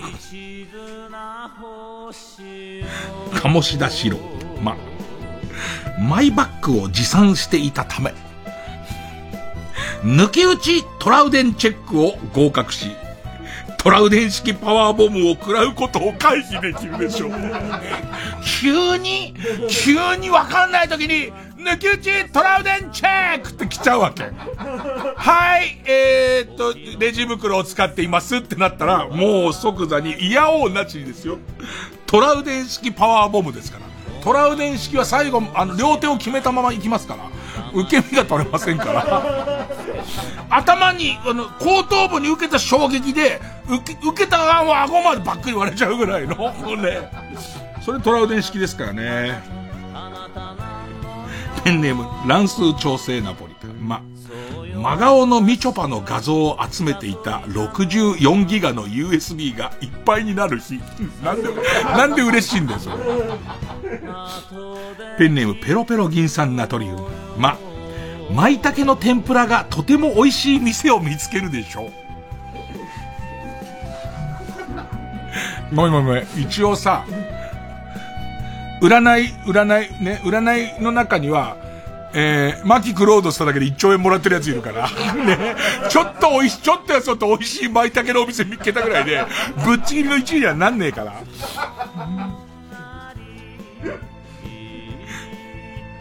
ペンネーム PJ サトル、み。水上温泉のマリリン・モンローを名乗る還暦を迎えたベテラン温泉芸者が、ドレスの裾をププピドゥするために床下からサーキュレーターで風を送る係にあなたが大抜擢されるでしょう。めんどくせえだけだって。お客さんが盛り上がらないとお前のププッピーウィンドウが全然向きが悪いよっていう話になっちゃうから、ね。そうじゃないでしょ。下からじゃ地下鉄が下通ってんだから。地下鉄が下通ってんだから、そ徐々に上がってくるじゃん。急によ、急にっていう。そこでププッピドゥしないとだ、グドンなんつって。全然ダメじゃん。全然1位じゃないじゃん、じゃあ。なんだよ、あと、ププピドゥっていうのは動詞じゃねえよ。スカートがまくれ上がることをププピドゥっていうんじゃないんだよ。鈴木左文字。み。ミュージックフェア収録前のジ・アルフィーの楽屋を訪れると、余っちゃったから君にあげるよと、桜井からチダノンを手渡するでしょ。4個だから。4個だから。高見沢さんが2個食べるのかなと思ったら余っちゃったからくれたんだね。ペンネーム。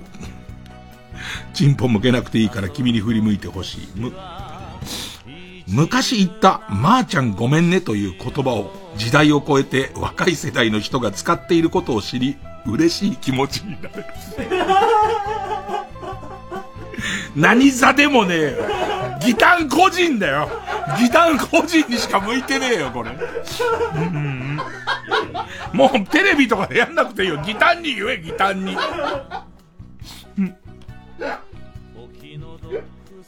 ペンネームケイちゃん。紫色のうんこを辿っていくと中井貴一に会えるでしょう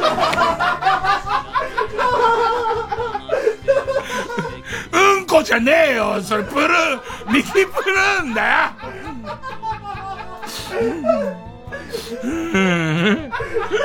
ずっとなんかずっとついてってたら、どん、あ、すいません、ああキイチさんいやまさかと思うよね。まさかってキクリン、キクリンかなって思うよね。キクリンじゃねえわ、ギークさんだわ。本物だわ、ってことはなんつって。うん。ペンネーム、謎解きポテト。む。占いのぶっちぎりの1位ですからね。1位の文言ですからね。む。むさか直政そっくりになった自分の祈祷を見て。ちゃんと手を洗ってからチンチンを触るようにしよう、と決意したところ、一週間後には、坂井俊也そっくりになっていて、ひとまずほっと胸を撫で下ろすことでしょう。優しそうだけど。なんか、むさか直政の祈祷は、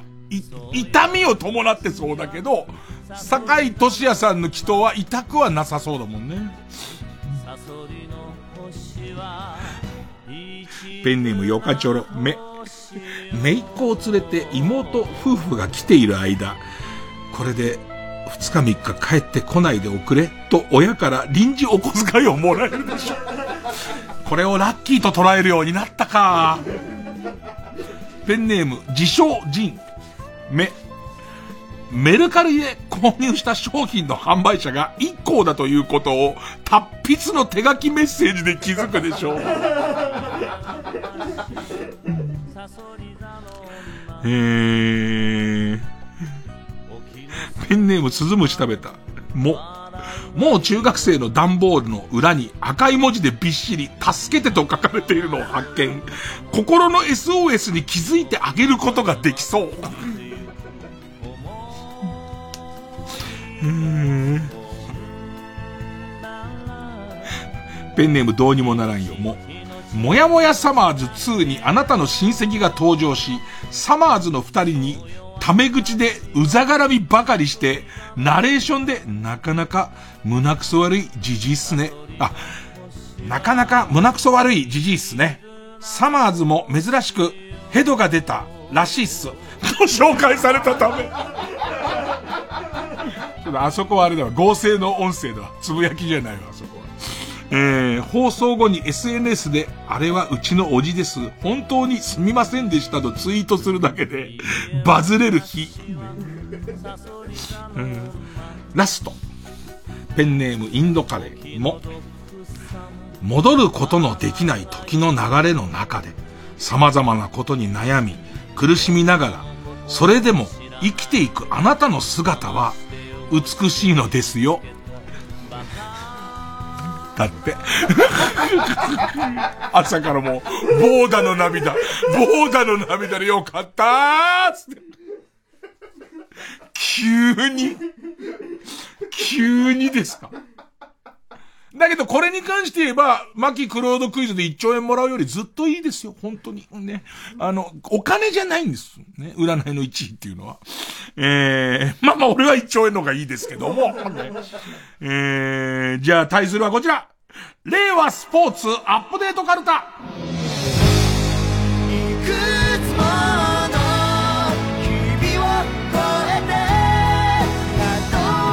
えー、ペンネームわんぱく大仏。あ、アリスとスズ。広瀬姉妹のどっちが好きかで、相撲の番付の東と西を決める。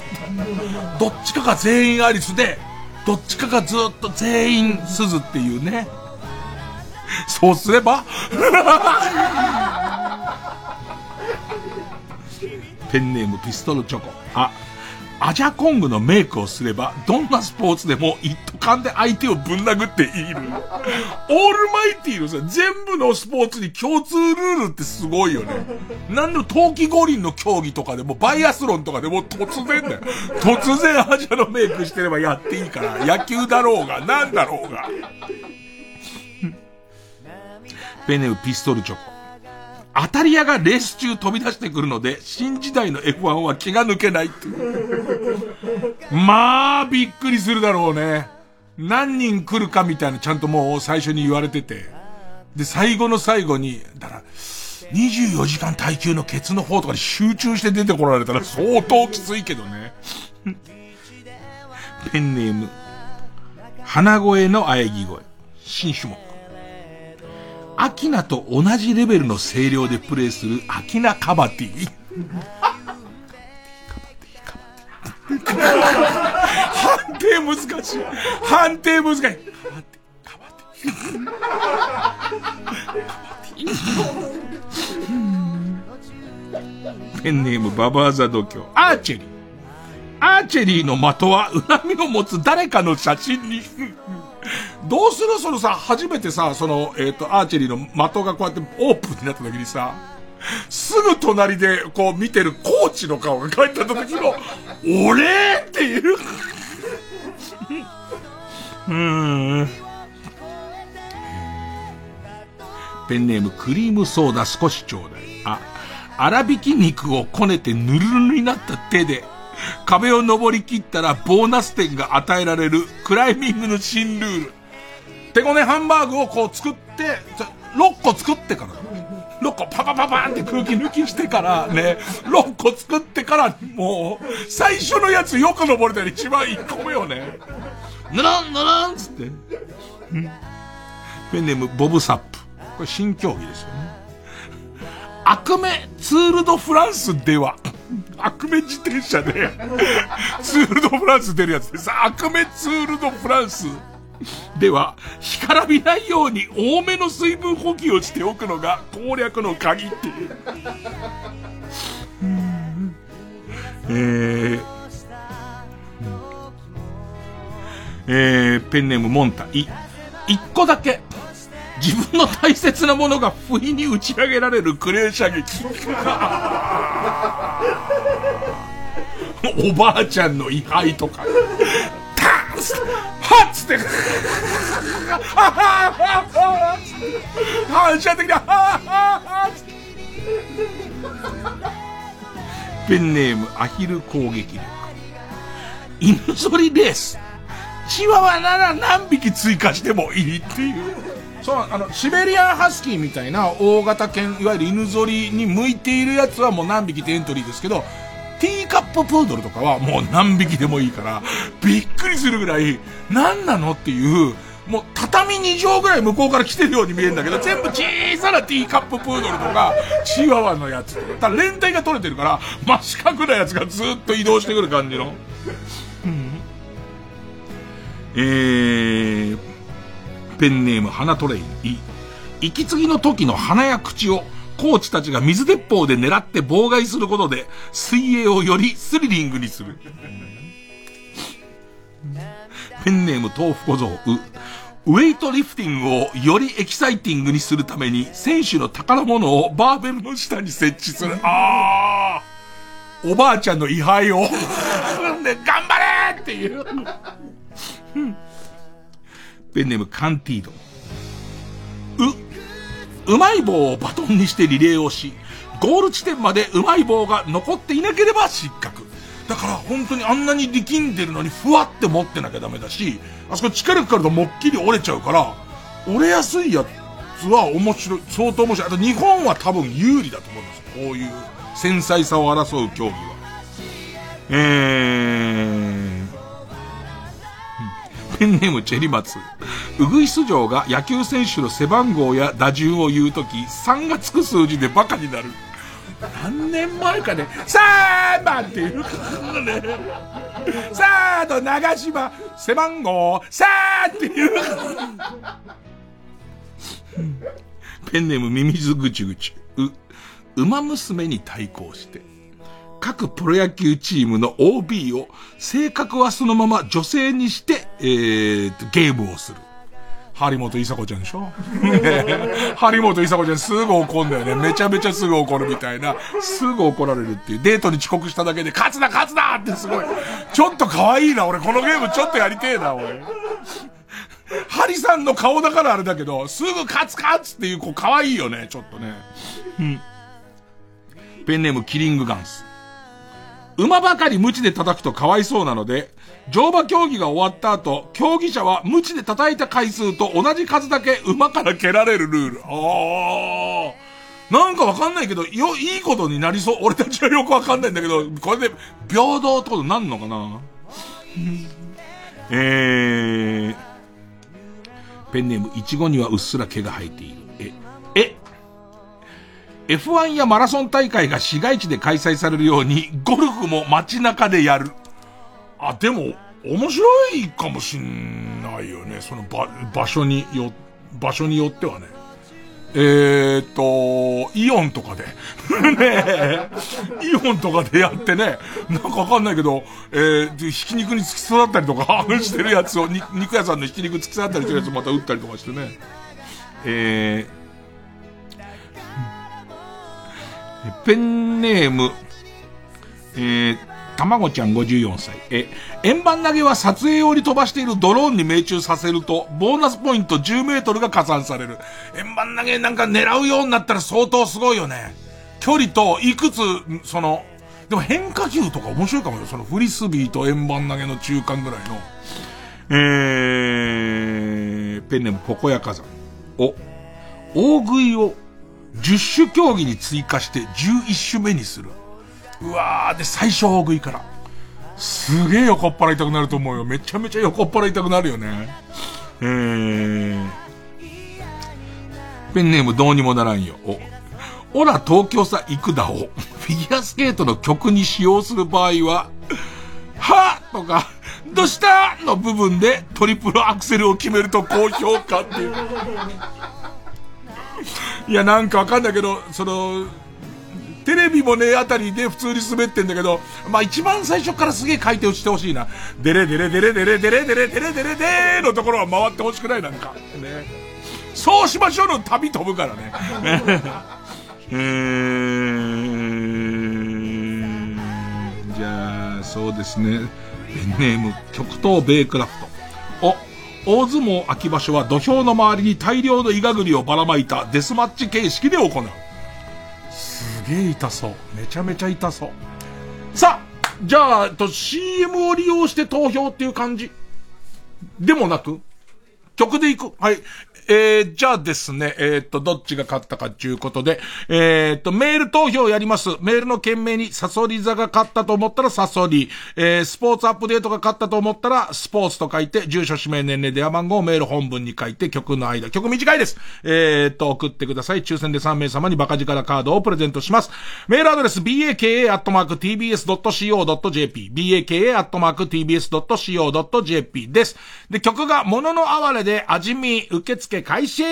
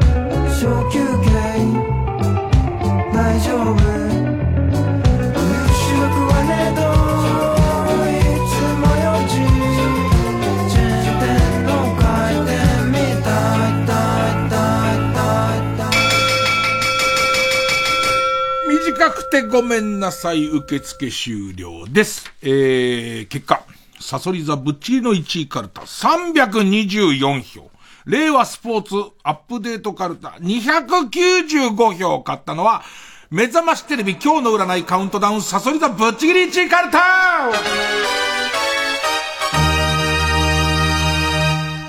まあ、まあ大健闘ですけど、ちょっと強いですね。だってマーキクロードっていうだけで1兆円もらっちゃったからね。さあ、えー、ということで、えー、と、勝ったのは、えー、サソリダぶっちぎり1位カルタってことで、いよいよ野行ですね。やゆよ3文字の野行ですね。で、令和スポーツアップデートカルタ、うわ初勝利ならず、あ行のまま、えー、予選ブロック戻ります。で、えー、と、チャレンジャー行きましょう、チャレンジャーこちら。帰ってきた。究極の選択カルタ。えー、まあ食べるならどっち？カレー味のうんこ対うんこ味のカレーみたいなやつの新しいのを書いてください。で募集するのは家業のカルタになります。えー、例題もぎもぎさん。カマキリといえば関根勤。か香川照之ちゃんとした問題じゃねえか。えー、ということで、えー、サソリのぶっちぎり1位カルタ、ヤ行 VS 帰ってきた究極の選択カルタ、家業の対決です。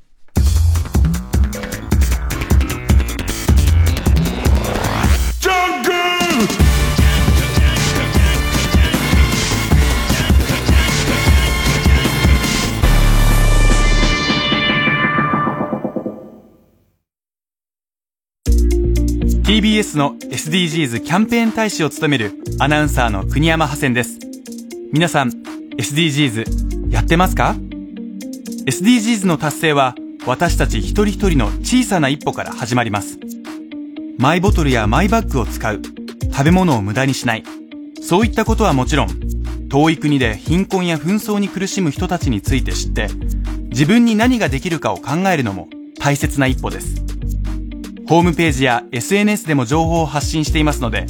TBS SDGs で検索してください。一緒にアクションを起こしていきましょう。905FM 954AM TBS ラジオ毎週金曜夜12時からのマイナビラフターナイトでは今注目の若手芸人を紹介していますゆうザトウイチ見て泣きますすごい大人空っぽだよ入れてこい。マイナビラフターナイトは毎週金曜夜12時から TBS ラジオジャンク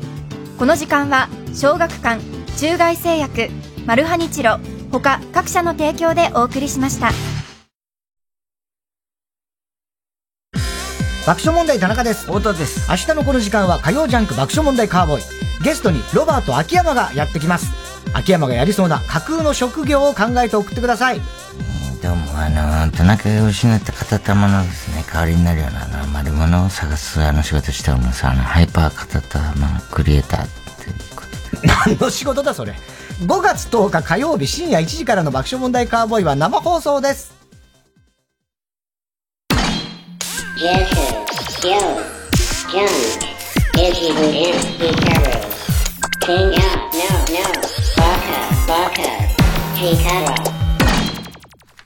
でもほんと全然思い出せないもんだね、そのタバコの CM いつからなくなったみたいなのって。だから、どんどんなんか、ま、覚えて、すげえ覚えてるのは、タバコの CM がいい悪いみたいな話で、まず最初時間規制がテレビで入って、この時間帯ダメみたいなことになった頃に、俺多分結構禁煙してて、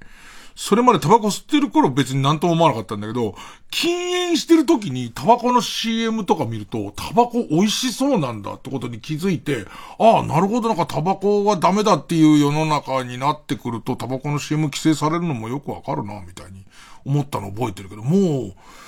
だって、リベラマイルドとか、パーパーパーパラッパッパー、ラッキーストライクとか、結構、あ、だからそうやって頭に残るぐらいは、連呼されてたんだね。それはなんか特に海外のタバコはやたらやってたかな。あと黒いゴミ袋も、いつまで何をきっかけだったのかわかんない。いや、未だにさ、あの薄透明のゴミ袋でも、こう、焼き鳥の串なんかをまんま入れる、その連中がいて結構苦労する。いや、あの若手のお笑いのバイトって結構あの、清掃の、あのーゴミをこう、収集することとかすげえやってるから。それも、彼らがやってるってことになると、なんかそのことが分かり始めるんだよ。なんかそういうことしちゃダメだから、一旦そういうのならないように袋入れて、みたいなことやるよう、ちゃんとしたこと言って終わってく。なんだこの番組。お尻かじり俺。エレビットプレゼンツ大切なあなた。パーソナリティの中村仁美です。子供たちの未来や健康について一緒に考えてみませんか？毎週ゲストをお迎えして貴重なお話を伺います。木曜夜9時からぜひお聞きください。大沢悠里です。ドグマムシ三大王です。二人でポッドキャストの番組を始めました。その名も大沢優里とドクマムシ三大の GG 砲弾スポティファイでしか聞けないからね。みんな登録してちょうだいよ。 Spotify なんだってさ。毎週土曜日午後3時頃 Spotify で配信。90.5MHz TBS ラジオ。総合住宅展示場 TBS ハウジング大田会場。群馬県太田市内、イオンモールのすぐそば。最新モデルハウスで営業中。3時です。